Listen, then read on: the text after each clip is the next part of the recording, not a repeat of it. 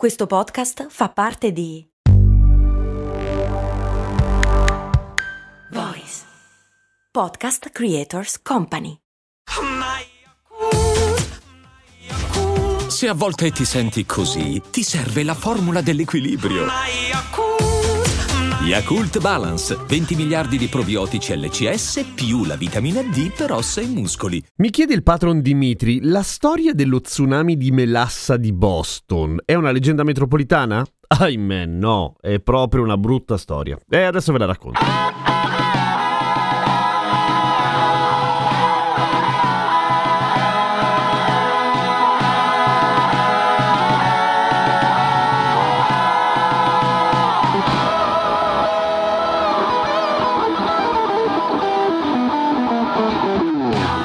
Cos'è la storia dello tsunami di melassa di Boston? Bisogna andare all'inizio del secolo scorso, siamo nel 1915 dove comincia la nostra storia, ma prima bisogna anche spiegare che cavolo è la melassa. La melassa è fondamentalmente un prodotto di scarto della lavorazione della canna da zucchero, costa meno dello zucchero stesso, quello bianco semolato raffinato e si può usare come dolcificante. Non è il massimo, ma funziona. Se la raffini ancora ci puoi fare dell'ottimo o medio rum e ci potevi fare anche l'alcol industriale che piaceva tanto tanto in quel periodo agli americani che stavano facendo la prima guerra mondiale e quindi aveva perfettamente senso. Ora, da dove arrivava la melassa? Prevalentemente arrivava da Cuba via nave perché a Cuba c'è un casino di canna da zucchero e fanno un casino di rum per cui la melassa è tanta e la si vende agli americani che la comprano molto molto volentieri. Nel 1915 la Purity Distilling Company decide di costruire a Boston un grosso grosso deposito di melassa e danno il lavoro a un cretino che non ha alcuna preparazione né di ingegneria né di architettura né di niente perché in realtà fatica anche a leggere semplicemente i progetti. Ora cretino lui ma anche cretini quelli che gli danno il progetto in mano evidentemente. Ma comunque questo signore riesce a costruire in due mesi una roba gigantesca che è un tanicone alto circa 15 metri largo 30 che può contenere circa 10 milioni di litri di melassa, una sostanza sostanza molto pesante, più densa del 40% rispetto all'acqua e lo fa costruendo questa roba con acciaio e rivetti, fondamentalmente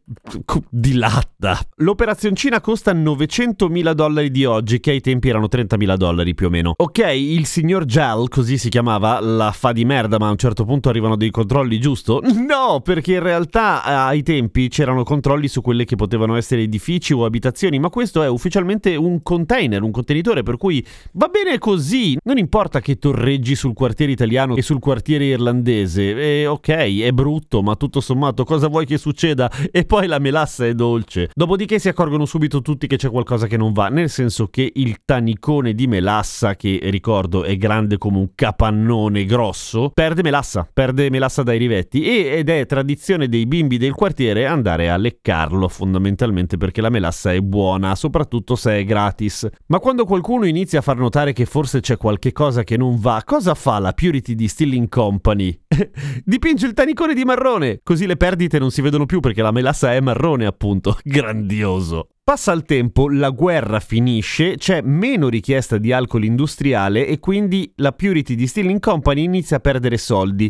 In più aleggia nell'aria la brutta notizia che di lì a poco arriverà il proibizionismo, cioè quel momento storico abbastanza buio dell'America che diede i natali fondamentalmente a Cosa Nostra versione americana con il successo di Al Capone e la sua Chicago e che per qualunque industria che commerci in alcol come la Purity Distilling Company che oltre all'alcol industriale faceva anche Room è fondamentalmente un grosso cazzo di casino che arriva all'orizzonte, così decidono di fare all-in, cioè comprano tutta la melassa possibile per fare tutto il room possibile, levarselo dalle spalle il più velocemente possibile e monetizzare prima di dover chiudere i battenti. Quindi fanno arrivare una nave da Cuba che porta ben 2 milioni di litri di melassa. È inverno, fa freddo e il 12 gennaio arriva la nave, ci mette più di un giorno a scaricare la melassa perché la melassa è maledettamente perfettamente densa, per cui non è che scorre proprio veloce. E nel 13 gennaio il tanicone è pieno praticamente fino all'orlo, cioè fino al massimo della sua capacità, quindi una roba tipo 10 milioni di litri di melassa mortale, collosa, dolciotta e maledettamente pesante. Arriva il 15 gennaio e curiosamente fa un caldo boia. È un fenomeno dell'Atlantico che ogni tanto accade a Boston, ha anche un nome, la falsa primavera, perché viene un giorno di caldazza in mezzo all'inverno e la città è in festa. Per esempio, persino uno dei dirigenti della Purity Distilling Company decide di uscire prima dal lavoro quel giorno, proprio quel giorno che disdetta, pensa un po', per andare a fare shopping in centro, insomma si prende la mezza giornata, carino lui. Cosa comporta il caldo?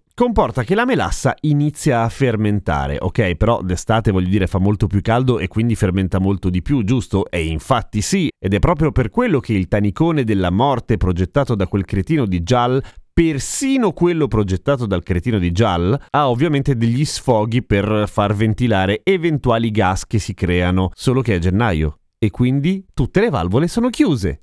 Quindi cosa succede? Che i quasi 10 milioni di litri di melassa iniziano a fermentare, producono gas che inizia a aumentare la pressione dentro il tanicone della morte e a un certo punto nel quartiere tutti iniziano a udire un suono come di mitragliatore, solo che non sono mitra. Sarebbe stato quasi meglio, sono i rivetti che tengono insieme le lamiere del tanicone della morte che saltano uno dopo l'altro. E a quel punto il tanicone esplode esplode riversando ovviamente in strada i suscitati quasi 10 milioni di litri di melassa, che non pesano poco ovviamente. Ci sono una marea di testimoni dal momento che erano tutti fuori perché faceva caldone che raccontano più o meno quello che hanno visto. Un tizio abbastanza famoso dell'epoca che faceva il pugile racconterà di essersi trovato a un certo punto a navigare nella melassa sul suo materasso perché stava facendo la pennica, perché la sua casa era stata ovviamente spazzata via, così come decine di altre case che vengono spazzate via non solamente dallo tsunami rami di melassa, ma anche dai pezzi del tanicone, che nel frattempo procedono a tirare giù anche parte della ferrovia sopraelevata che arrivava da quelle parti. Si evita il disastro ferroviario per un pelo solo perché il primo macchinista si accorge del macello, riesce a frenare e avvisare gli altri che stanno arrivando e riescono tutti a frenare prima di arrivare in culo a quell'altro e nel complesso rimangono ferite 150 persone e 21 muoiono. Insieme muoiono anche un numero imprecisato di cavalli della polizia che arrivano sul posto e rimangono incollati e quindi vengono abbattuti lì per lì perché non riescono più a tirarli via. I morti sono sepolti nella melassa e la melassa, visto che il 15, il giorno in cui esplode tutto, era l'unico giorno caldo, poi il giorno dopo torna al freddone, la melassa diventa dura di brutto e i morti ci mettono settimane a venire recuperati, a colpi di scalpello, di badile, oppure con i getti d'acqua delle navi antincendio incendio che arrivano lì vicino e che fortunatamente riescono a sparare fin nelle strade del porto di Boston, quindi a sciogliere la melassa che viene riversata poi in mare. Si calcola che per ripulire tutto ci mettono 87.000 ore lavoro, ovviamente distribuita su un sacco di gente, altrimenti non ce la fanno. Dopo tutto il macello che succede, un quartiere demolito, un sacco di morti e un sacco di feriti, ovviamente c'è un processo, una denuncia, eccetera. I responsabili dovranno sganciare complessivamente una roba tipo 9 milioni di dollari di oggi, ma per un lungo periodo nel processo si cerca di dar colpa agli anarchici italiani e al fatto che abbiano fatto loro un attentato. E tutto sembra andare verso quella direzione finché a un certo punto viene chiamato a testimoniare il colonnello Ogden, uno stronzo che odia gli anarchici con ogni centimetro del suo corpicino, ma che è un tipo onesto e che quindi testimonia per anni e alla fine in un memoriale lunghissimo dice che fondamentalmente quel cazzo di tanicone della morte era appunto un tanicone della morte per niente adatto a contenere 10 milioni di litri di melassa. E da quel momento in poi negli Stati Uniti viene istituita una nuova legge, anzi tantissime nuove leggi che riguardano appunto la sicurezza degli edifici e di tutte le attrezzature industriali in modo che la gente non muoia male per causa dell'industria. A domani con cose molto umane.